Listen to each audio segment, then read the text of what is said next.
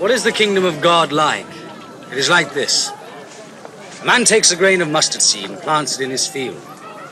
The plant grows and becomes a tree, and the birds make their nests in its branches. I'm not sure what he's talking about. Kingdom of God is like a mustard seed. When it grows, it's going to grow beyond our expectations. Amen. We're in the fourth installment of our 5G's disciple making strategy. And for today, the word is grow.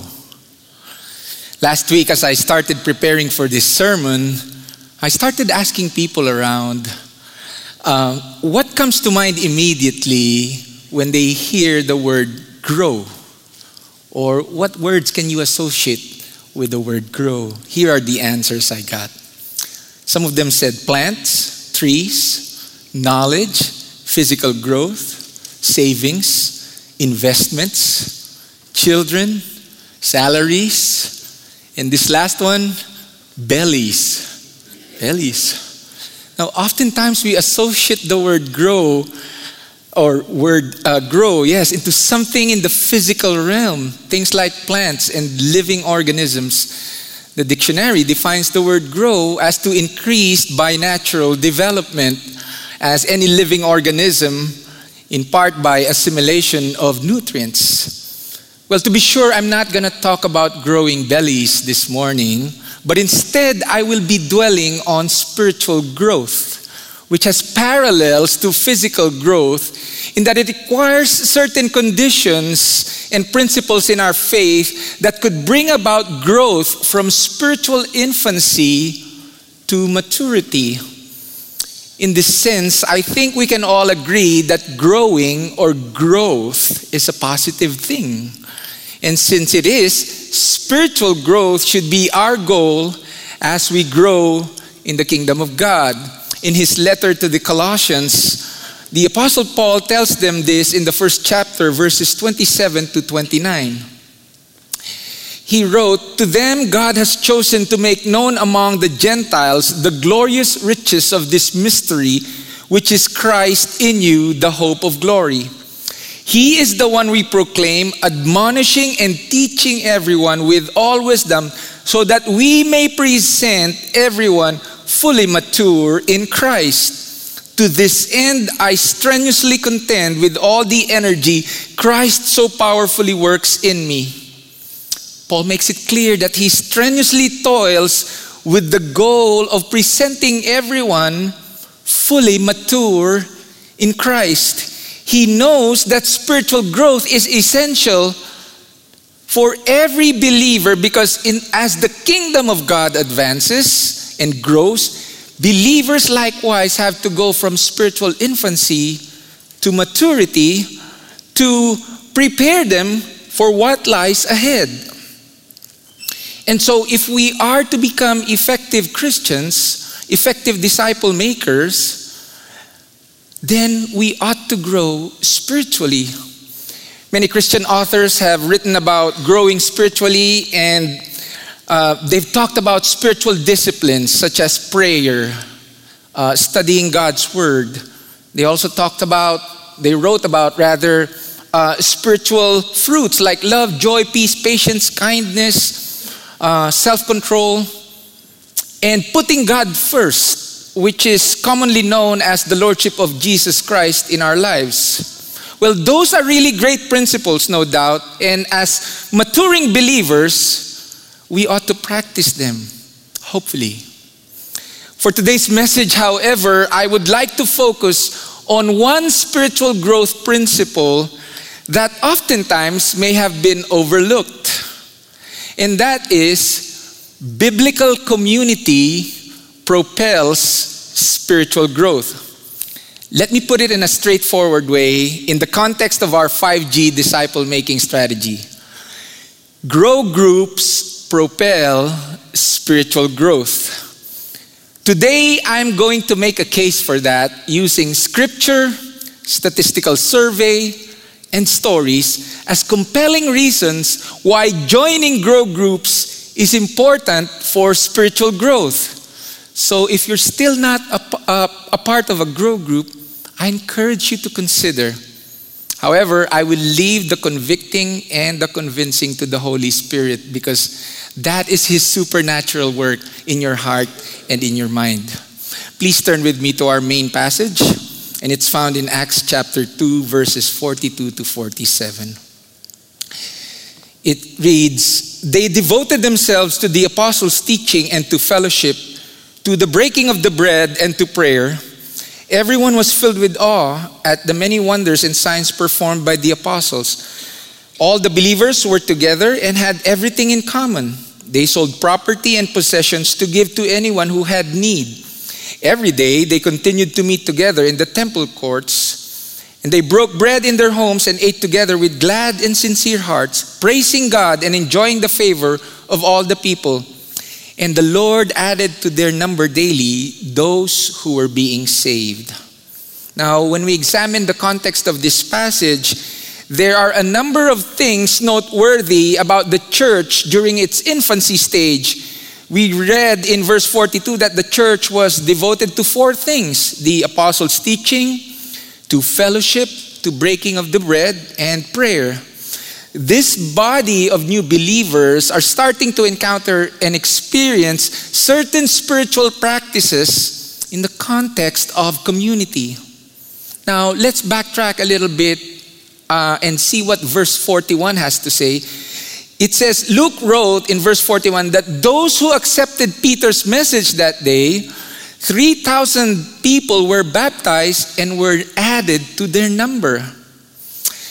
I'd like for you to imagine what 3,000 people gathered all together looks like without a church building. How does that look? Surely we can conclude, based on verse 46, that as they met together in the temple courts, they also went home, they broke bread and ate together with glad and sincere hearts and so, in other words, the church during its infancy stage gathered together in large numbers. Then it is also evident that they likewise broke up into smaller groups for fellowship, breaking of the bread, prayer, and perhaps probably discuss what they learned from the apostles during those days. Now, it's easy to see that and to apply that in today's church context. Here at Calvary, while we are big on gathering corporately during Sunday worship, we are likewise convinced that grow groups are capable of ministering to individual needs and propelling spiritual growth as part of the body of Christ. I'm confident that if you ask any grow group member here, they will tell you that being part of a smaller community somehow contributed to their spiritual growth, and even some of them will tell you their conversion to the faith. So let me lay down for you four key findings that support the rationale why grow groups propel spiritual growth. Along these key findings will be stories on grow groups here at Calvary. First, people in grow groups serve more using their spiritual gifts. Now, if you recall a preaching three months or two months ago on spiritual gifts, the Bible makes it clear that every believer is given by the Holy Spirit at least one spiritual gift for service and edification of the body of Christ. I argued when I preached that time that we are to fulfill that purpose, that if we are to ful- fulfill that purpose, we have to use that gift. We need to exercise that gift. So, when you review the list of spiritual gifts mentioned in the Bible, you will realize that the setting for which most of the gifts are put into use is in a group. Gifts like teaching, prophecy, discernment, leadership, knowledge, and service calls for believers with these specific spiritual gifts to use them in a community or in a group setting. In such case, I would submit that spiritual growth occurs whenever spiritual gifts are put to practice rather than not. It's a simple case of obedience to what God's word says in 1 Peter chapter 4 verse 10. He says in there, each of you should use whatever spiritual gift you have received to serve others as faithful stewards of God's grace in its various forms. In 2014, renowned Christian authors Ed Stetzer and Eric Geiger released some very notable statistical findings in their book, Transformational Groups. In one of those findings, they noted the contrast between active small group members and non group members. They noted that the contrast was stunning. Listen to these survey findings when it comes to spiritual gift spiritual uh, gifts. 73% of believers attending a group at least four times a month said that they are intentionally putting their spiritual gifts to work serving God and others, compared to only 42% for believers who do not attend a group. 63% of believers attending a group currently have responsibilities at their churches or small groups compared to only 25% for believers who do not attend the group. 47% of believers attending a group are currently involved in ministries or projects that serve people in the community that are not affiliated with the church, compared to only 26% for believers who do not attend a group. You see, many groups or grow groups take time to discover what the spiritual gifts of each person in the group might be and connect them to their roles in the group and beyond, enhancing the sense of community. There's a new 11 a.m. grow group called Genesis Connect, and they started meeting a couple of Sundays ago. One of the first things they did was for each member to take a spiritual gifts survey that we printed for everyone sometime around a couple of months ago, I believe they're starting on the right track by knowing what spiritual gift each member has so that they can put it to use as they move forward.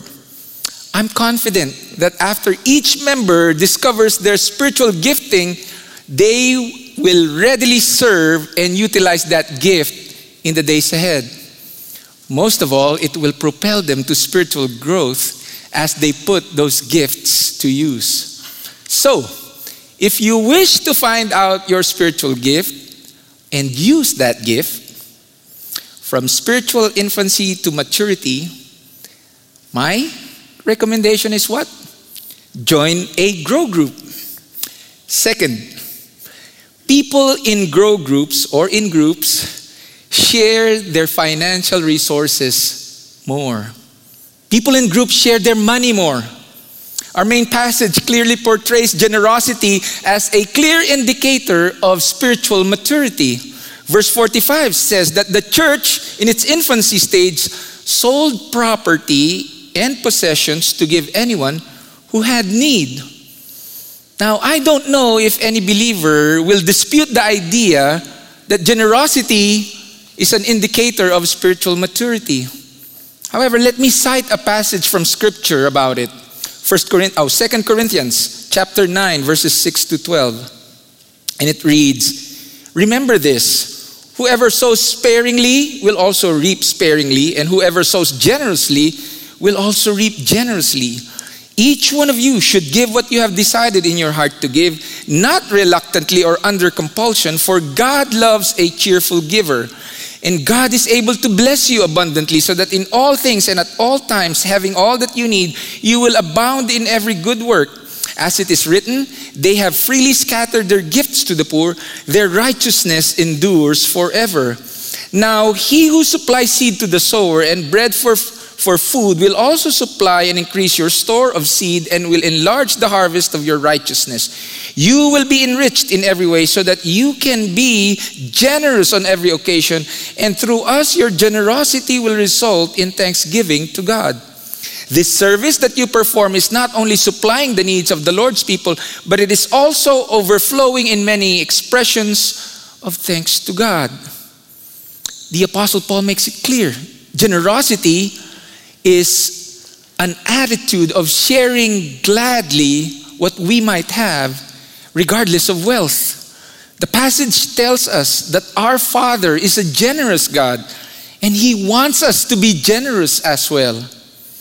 Here's a notable statistical finding from Stetzer and Geiger when it comes to giving. When asked what percentage of their total annual income they contribute to the local church, those who attended the group four times or more a month said they give 10.4% of their annual income, while those who did not attend the group said they give 6.07% of their annual income. Now, please don't misunderstand the findings. It does not say all who are part or not part of a group give that specific percentage that was mentioned. The statistics merely portray the average giving between those who attend the group and those who do not. What it's saying, though, is that people in groups tend to be more generous than those who are not, especially with their financial resources. Church, some of you may not be aware of this. There are grow groups on campus that raise funds for mission work and help support kingdom work elsewhere. They have designated account funds deposited in the Calvary account. And when they need to use those funds, they call me and tell me where to send it. Some grow groups also on campus work on projects in helping the poor and underprivileged here in the valley. Some grow groups help fellow members whenever they go through difficulties and trials using their financial resources. And there's so many acts of generosity by grow groups here at Calvary, and it brings me joy whenever I see these groups extending the kingdom by sharing their resources. Here's my pitch. We know we can't take our money with us when we leave this world. However, we can always put it to great use when you invest it to kingdom work. That's biblical stewardship. So, if you believe that stewardship matters in spiritual growth, then you can conclude that groups matter. So, be part of a group. Third, People in groups strengthen their character through interpersonal settings. I'm talking about spiritual fruit bearing here, apart from spiritual gifts. Galatians 5 22 to 23 says, But the fruit of the Spirit is love, joy, peace, patience, kindness, goodness, faithfulness, gentleness, and self control. Spiritual fruits are clear indicators of spiritual growth. Since spiritual growth is a process and it takes time, it is helpful to understand that these fruits must eventually become evident in our lives to determine whether we have moved from spiritual infancy to spiritual maturity. So perhaps the question that comes to mind for us today is that Am I bearing spiritual fruit? Or to put it in another way, are these fruits becoming more evident in my life as I try or as I strive to be more like Christ? Think about that for a moment. Now, if we're honest enough with ourselves, we can perhaps conclude that we struggle with at least one or two or more on that list. I will speak for myself. Yes, I still do. And God is not over me as I go through this process. However, if you struggle with any one of those fruits, here's my recommendation join a grow group. How in the world does that make sense? Are you telling me, Pastor Paulo, that I will become more loving, have more joy, patience, kindness, faithfulness, peace, gentleness and self control if I join a grow group? Well, if that's your question, let me answer you with this question How can you tell if you're bearing fruit or these fruits if you're not exposed to interpersonal relationships with fellow believers who, just like you and I, are fallen and imperfect sinners? This is where the rubber meets the road, so to speak, being part of a grow group allows for you to test whether you are progressing towards spiritual growth or not when it comes to spiritual fruit bearing. It's simple. You can test or determine the level of your love, patience, kindness, gentleness, peace, self control in a group setting because you will definitely encounter people who think and act differently than you do in groups. Yes, in grow groups. Grow groups will expose you to relationships amongst believers where spiritual fruit can be developed and tested. To illustrate this, I, I wrote something here uh, that some of you who have been in grow groups for quite some time may be able to relate to. Uh, it's like somebody who has been in a, uh, a grow group thinking about things that tested his or her spiritual growth. Take note of the spiritual fruits I will mention. And here it is. The person is communicating with God and he says, Lord, how can I love this brother or sister whose political opinions are opposite mine?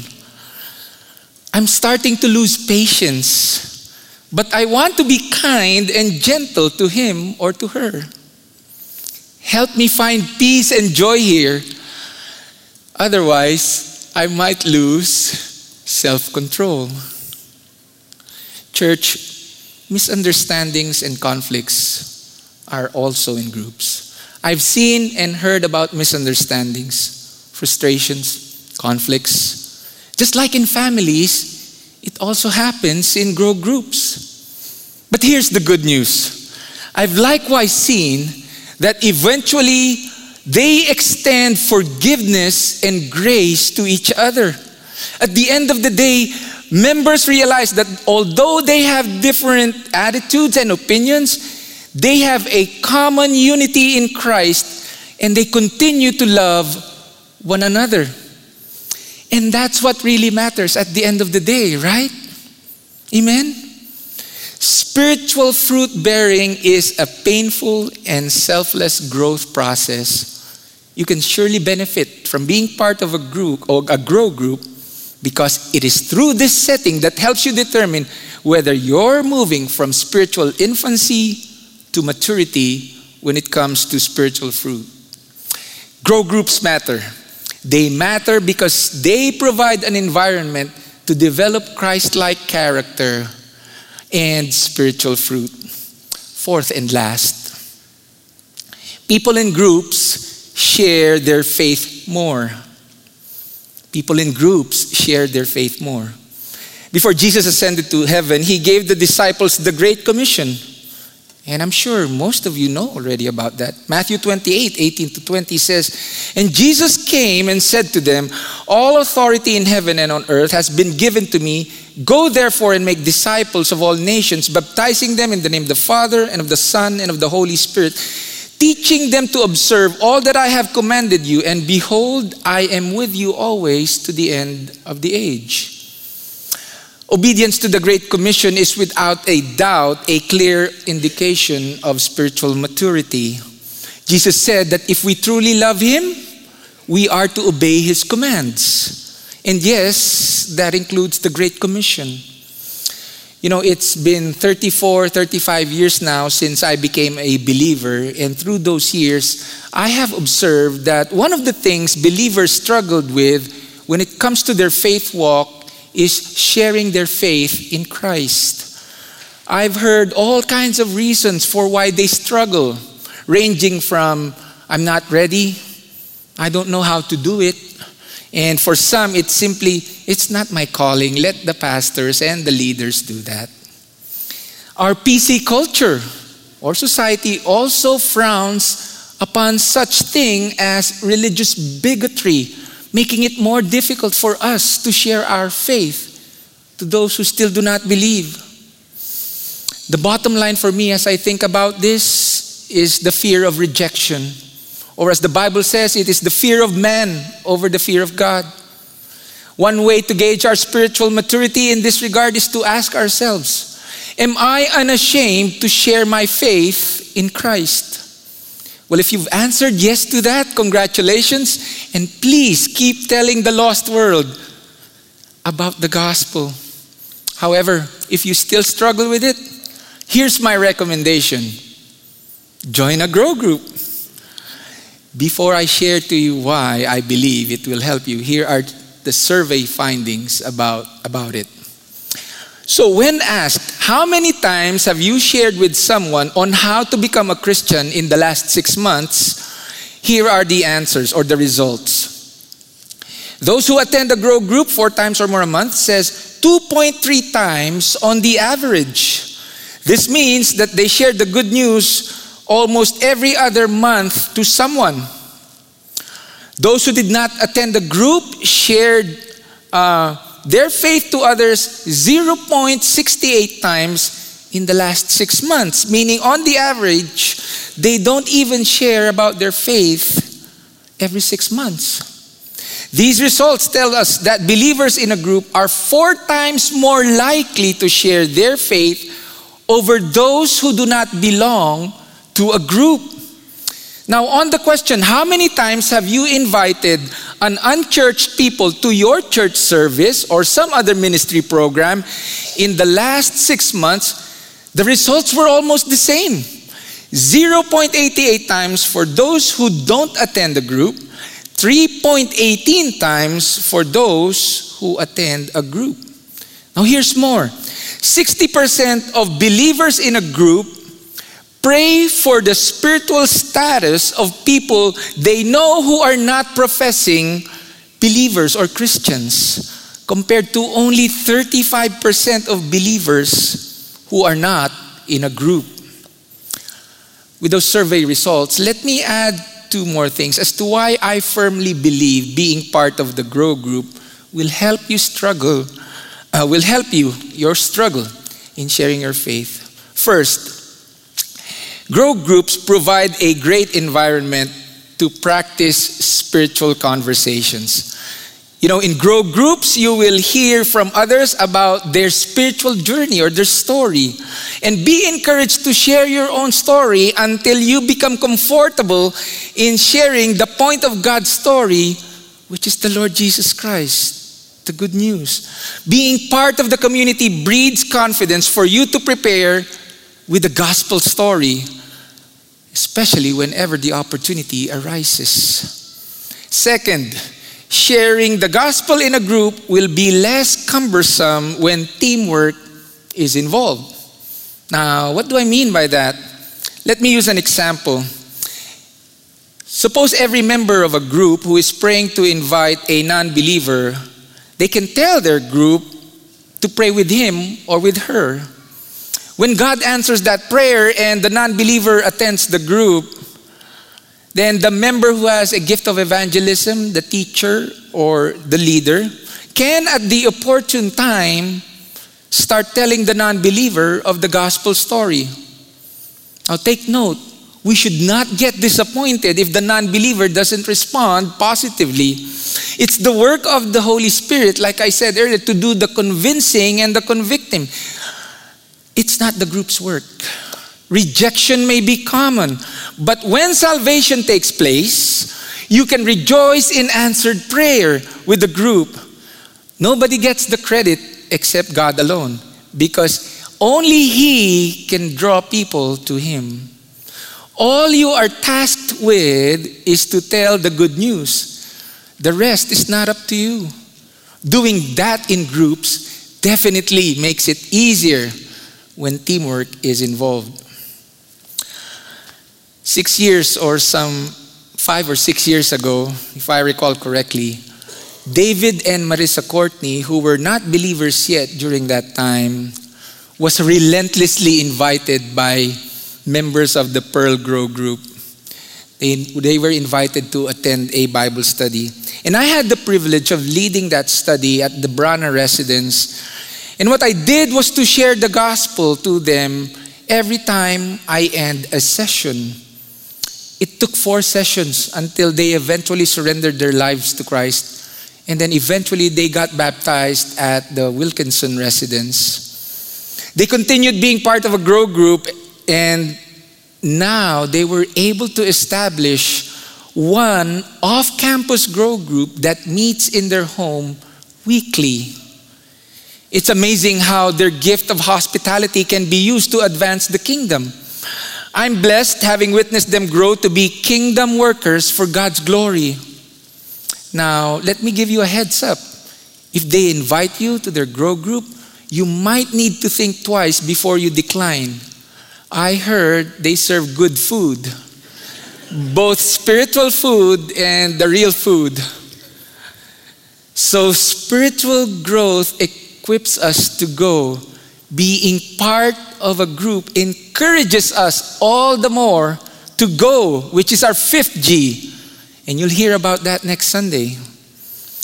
So, in closing, as I conclude this message, I'd like to emphasize once more that biblical community accelerates spiritual transformation from infancy to maturity. However, just being in a grow group does not guarantee a person will mature as a disciple. Your willingness to mature still plays a vital part of that process. It is my admonition or challenge if you're still not a part of a grow group, join one and be encouraged in that group as you grow towards spiritual maturity. To grow group leaders, here is my message.